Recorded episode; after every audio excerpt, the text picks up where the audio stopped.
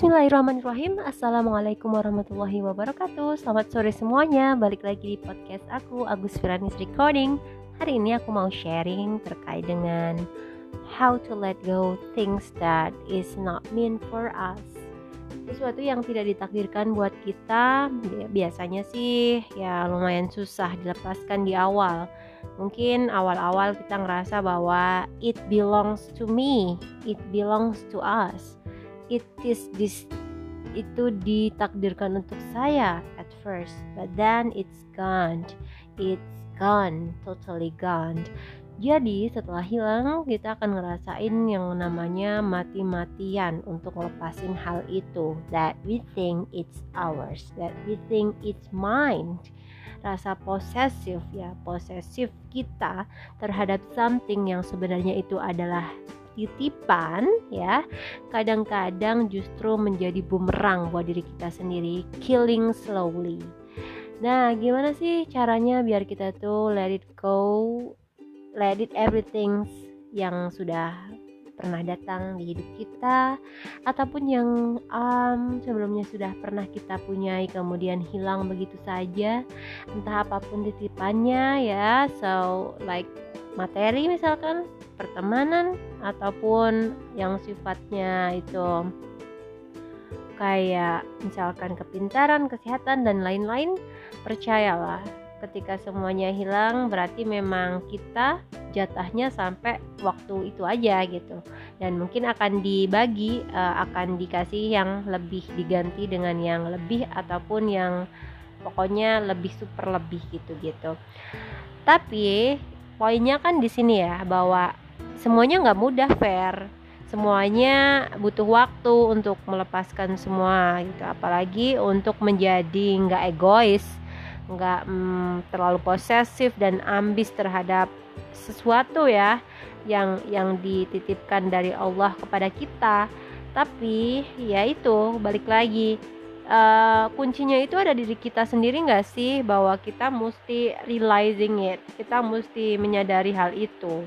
Eh btw di luar sana tuh lagi gerimis, alhamdulillah banget. I love rain so much, dan it's like ya yeah, I need to eat juga, tapi ya nanti aja. Oke, okay.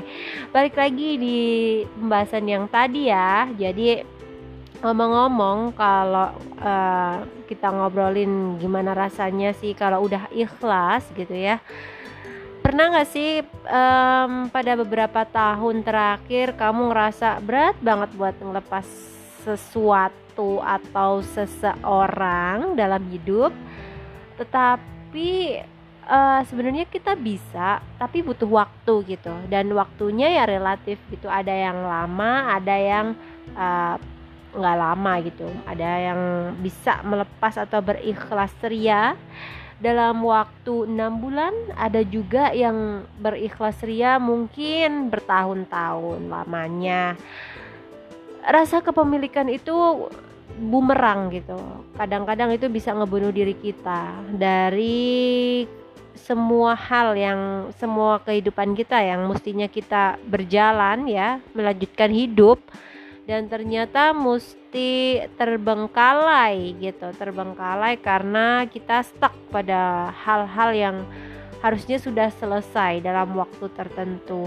Pada hakikatnya kalau kita ya ketemu sama orang yang ikhlas itu, kita akan belajar bahwa oh semuanya titipan gitu, oh semuanya ini bukan milik saya, bukan milik kita gitu-gitu. Ya kurang lebih itu ya yang bisa aku sharekan untuk hari ini. Kita boleh posesif, tapi ingat kita juga mesti gampang mengikhlaskan segala sesuatu ketika semuanya hilang.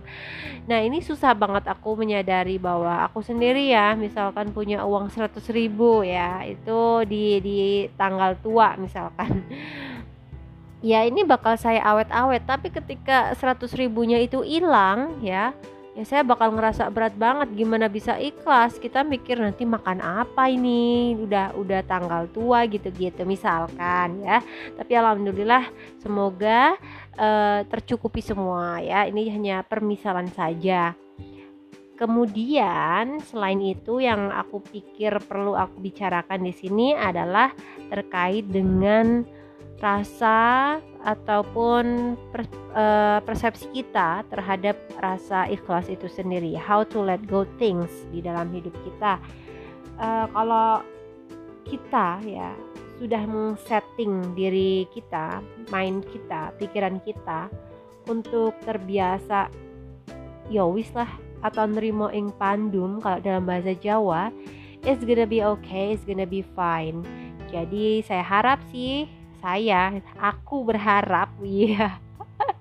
Jadilah saya berharap kita semua punya hati yang besar, kelegaan jiwa untuk lebih ikhlas dalam menjalani hidup, untuk menerima takdir apapun yang Allah takdirkan kepada kita.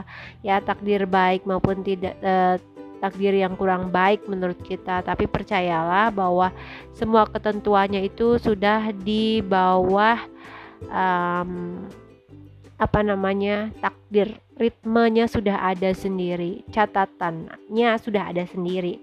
Bahkan ya perumpamaannya adalah bahwa uh, daun yang jatuh dari pohon pun sudah ada yang mengatur gitu.